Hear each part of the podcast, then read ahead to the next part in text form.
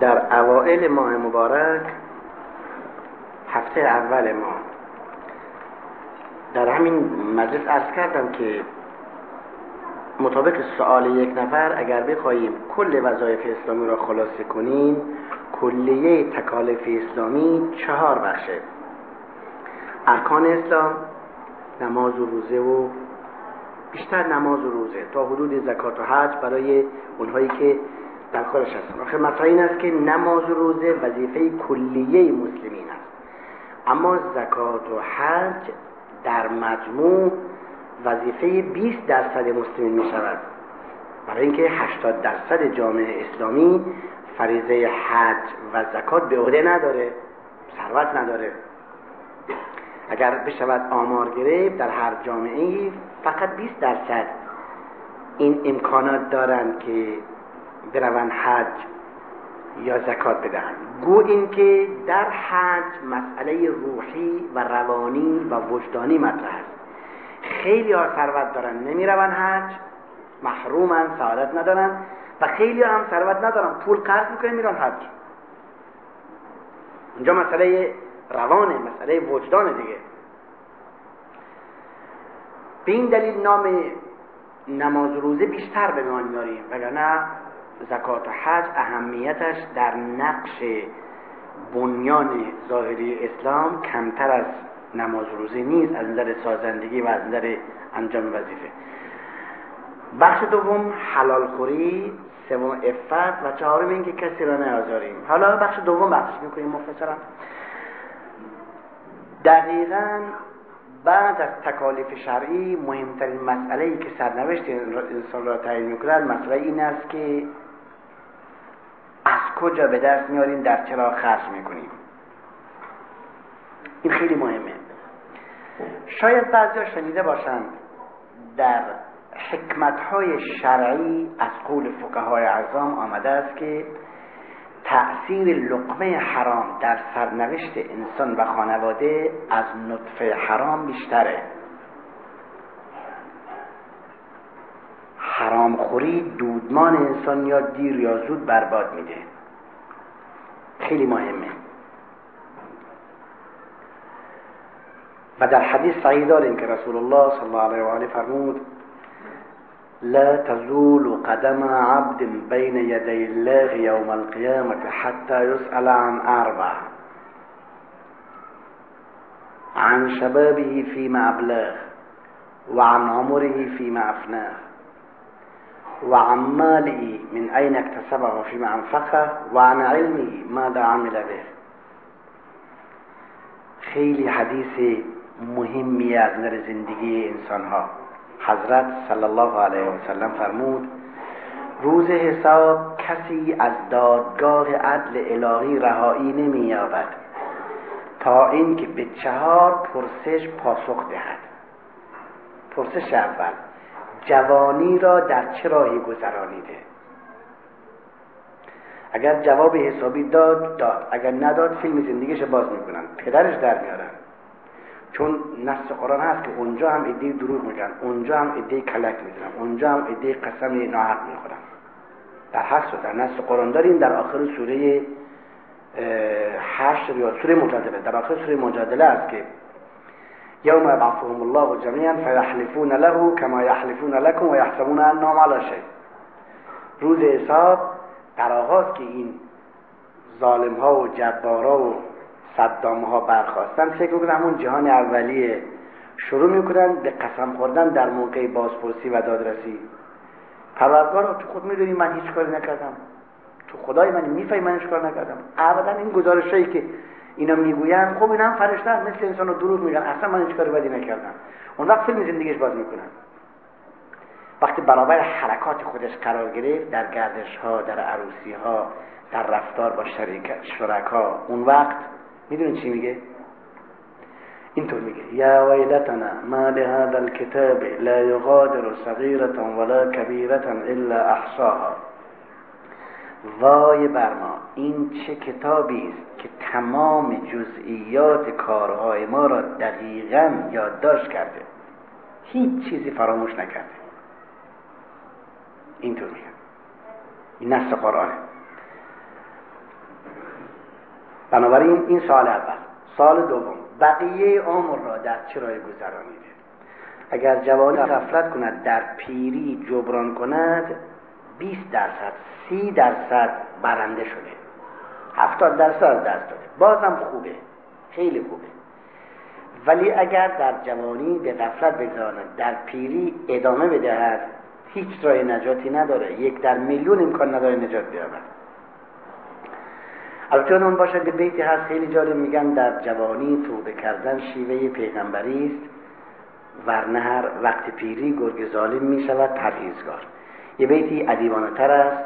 سعدی علیه رحم می‌گوید خیلی ادیبانه و خیلی متین این است. گر صد هزار توبه بخواهی گناه را مرشوی کرده را نبود زیب دختری. یعنی اگر انسان سعی کند فاسق نشود آلوده نشود این خوبه.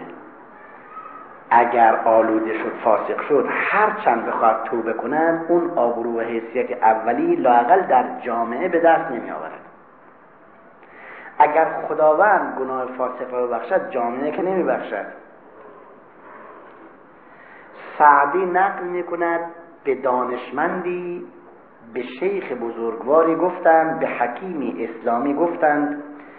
اگر یک زن و مرد جوان یک زن جوان و یک مرد جوان نامحرم باشند زن و شوهر هم نباشند در یک خانه مدتی خلوت کنند آیا ممکن است که سالم بمانند؟ هر دو. پاک و مؤمن و سالم بمانند و آلوده نشوند.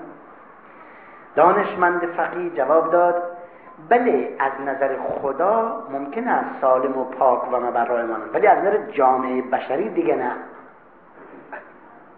جامعه بشری دیگه قبول نمی‌کنه. چون همیشه نظر مردم یک نقش مهمی در زندگی ظاهری انسان و در تأثیرات داره. خیلی مهمه. و دو سال دوم بقیه زندگی را تا مرگ در چه گذرانه؟ جواب بده پاسخ خودش مشخص می‌کنه.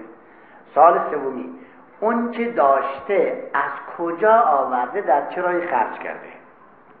و سال چهارم که به خود مربوطه از اون چه دانسته از احکام دین چه بهره برداری کرده؟ مطابق اطلاعاتش عمل کرده؟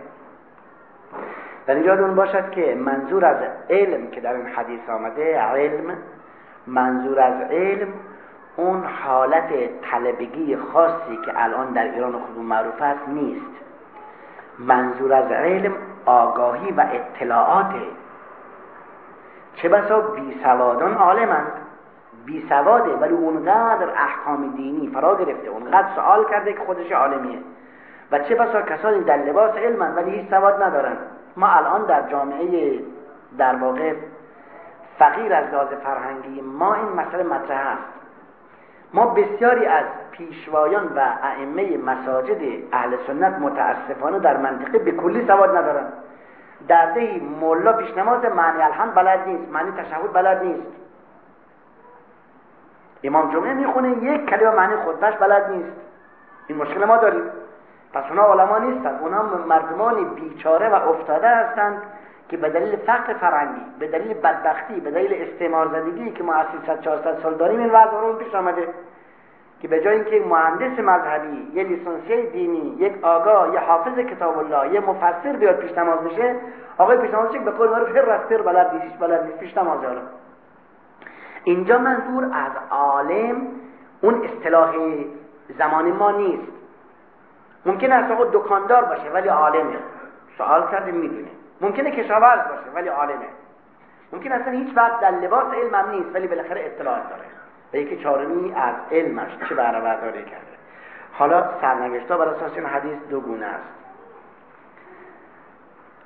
اگر جوانی در عبادت و درستی گذرانیده در آموختن و یاد گرفتن بقیه عمر در تجربه و کسب و کار و حلال خوری و خدمت به خلق تشکیل خانواده رفتار خوب ادامه دادن عبادت.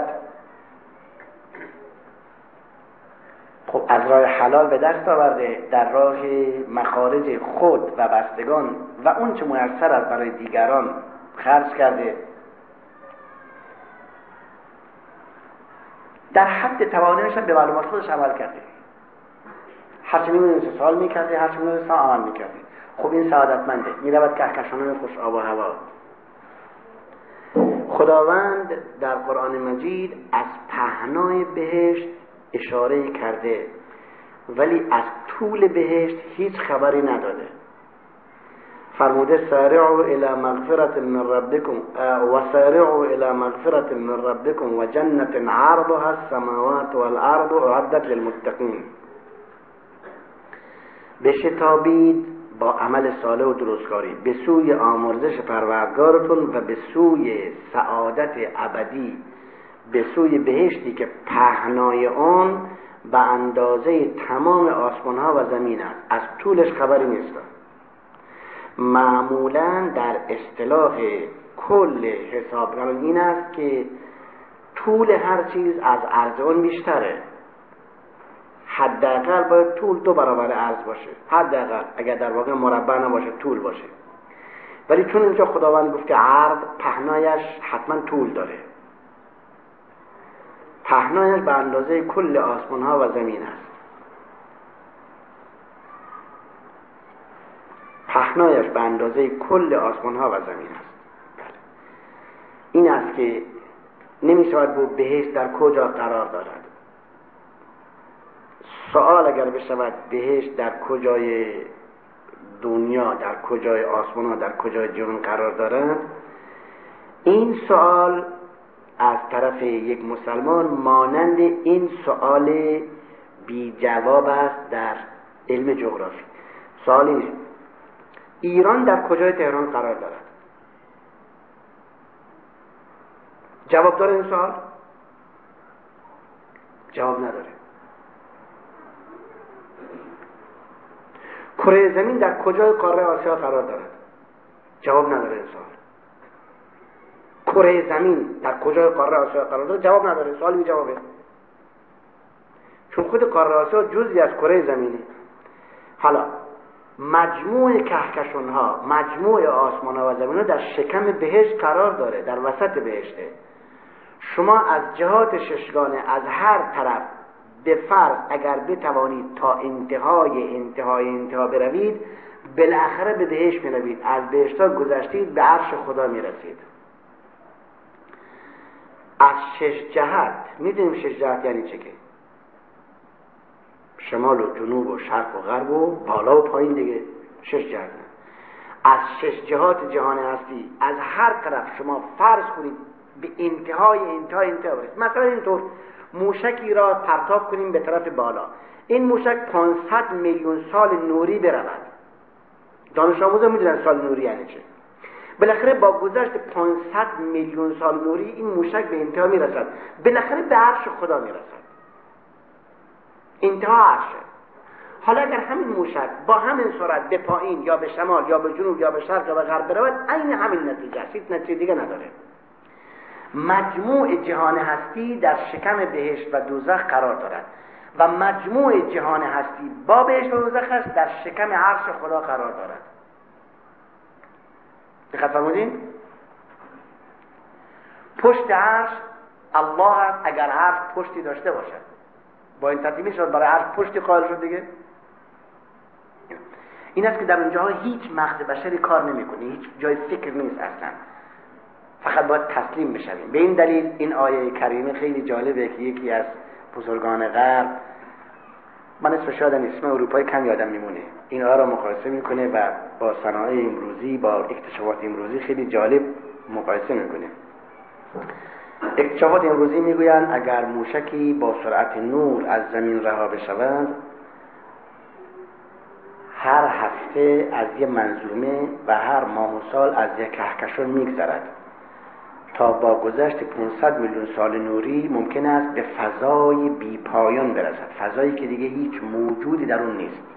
هیچ سیاره ستاره هیچ موجودی حتی گازها هم دیگه نیستن. توده گاز هم نیستن دیگه.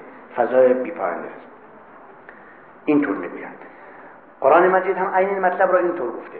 ولو ان ما في الارض من شجرة اقلام والبحر يمده من بعده سبعة ابحر ما نفدت كلمات الله. ان الله عزيز حكيم. سوره لقمان احتمالا آیه 21 چون آیه مهمی است شماره آیه در ذهنم مونده وگرنه هرگز ممکن نیست شماره آیه قرآن آیه سوره در ذهن کسی بماند. آیه سوره طولانی هیچ وقت ممکن نیست شماره آیه را حفظ کنن ولی چون این آیه خیلی مهمه گمون می‌کنم آیه 21 از سوره لقمان باشه. اینطور. خدا میفرماید و اگر اون چی در زمین درخت هست قلم شود و آبهای زمین هفت برابر شود. به عنوان مرکب با قلم ها معلومات خدا در جهان هستی نوشته شود مرکب تمام می شود ولی معلومات جهان هستی که قابل نوشتن است تمام نمی شود این همون موضوعی که امروز به نام موشک و نور گفتند. در همان حد. منتها قرآن کلماتی به کار می‌برد که برای همه بشر در همه زمانها تر و تازه باشد. کلمه موشک و نور مثلا کلمه موشک کلمه زمانیه. این دیگه قابل این نیست که در قرآن قید بشه. اگر اونچه تکرار آیه سوره لقمان اگر اونچه در زمین درخت هست همه قلم شود. آبهای زمین. آب دریاها اقیانوس ها می‌دونیم که سه چهارم زمین آبه. می‌فهمید آبهای زمین هفت برابر شده. به عنوان مرکب با اون قلم ها معلومات خدا نوشته شود. کلمات الله. مرکب تمام می شود ولی معلومات خدا که باید بنویسن تمام نمیشه. باز هم ادامه داره. این است که وقتی بزرگان می‌گویند ندانم چه ای اون چه هستی تویی همین است. ندانم چه ای اون چه هستی تویی درباره عظمت خدا. بنده آن است که اون چه درباره خدا شنید مخلصانه به عنوان بنده مؤمن بپذیرد و سعی کند فرمان بر باشد. به به موجب فرمان رسول الله صلی الله علیه و آله و سلم به موجب بیان رسول اکرم صلی الله علیه و آله حلال خوری بعد از توسل به ارکان اسلام مهمترین عامل سعادت انسانه. بهترین کسب زراعت است و تجارت. ولی هر حرفه تولیدی که انسان بتواند به وسیله آن به جامعه خدمت کند حرفه مقدسیه. به شرطی دو چیز همیشه همراهش باشد. یکی صداقت. یکی امانت. هر حرفه و کار چه تجارت چه زراعت چه صنعت چه تولید اگر این دو اصل همراهش هست کاسب حبیب الله است. امانت و صداقت. معروف است شاید حدیث باشه ان نجات فی صدقه در صداقت و امانت نور و برکتی است که در هیچ چیزی نیست. اگر انسان این سعادت بیابد که در تمام زندگی عوامل گوناگون رو پشت سر بگذارد نایده بگیرد به هر حال در هر مشکلی برایش پیش آمد صداقت و راستی پیش امانت پیشه کند مطمئنا هرگز گرفتار نخواهد شد. چه خوب گفته شاعر اسلامی صوفی مخلص هر که ترسید از حق و تقوا گزید ترسد از وی جن و انس و هر که دید. هر که ترسید از حق و تقوا گزید. ترسد از وی جن و انس و هر که دید. این گرفتاری که ما داریم نتیجهش کار ماست. در این زمینه فردا بحث رو دنبال می‌کنم و یه داستان فردا شب انشاءالله در زمینه این که هر گرفتاری بشر دارد در اثر اقدامات خود بشر است. اگر ما درست کار بودیم مشکلاتمون کم بود. رسول الله صلی الله علیه و فرمود کما تکونو یولا علیکم. این آیه جالب سوره اسراء خوندیم امشب و اذا اردنا ان نهلك قريه امرنا مترفيها یا امرنا مترفيها ففسقوا فيها فحق عليها القول فدمرناها تدمیرا. وقتی ما اراده کنیم شهری را نابود کنیم. به خوشگذران و ثروتمندانشون دستور می‌دهیم. ولی اونها به فسق و فجور می‌پردازند. دستور اجرا نمی‌کنند. اراده ازلی ما به علت تبهکاریشون بر آنها تحقق مییابد. حلاک می‌شوند دقت کنید و اذا اردنا ان نهلك قريه پس اول اراده خودش بد جون را جوندار کرده خراب. بهانه از کابوس افراسی ها درسته؟ این هی الا فتنتك تضل بها من تشاء و تهدی من تشاء. و اذا اردنا ان نهلك قريه امرنا مترفیها به خوشگذرانان فرمان می‌دهیم. فرمان اطاعت بندگی درست کاری اما آنها نفس رو نمی‌کنه. این صرفا براشون عبادت و فداکاری و اخلاص برای خوشگذران برای آدم ثروتمند خوشگذران ابدا سازگار نیست. بی خوده. با برچسب‌های مختلف ردش می‌کنه. وقتی که رد کرد چه می‌شود؟ فحق علی القول فدمرنا تدمیرا غضب خدا انتقام خدا پیش میآید و نابود می‌شود.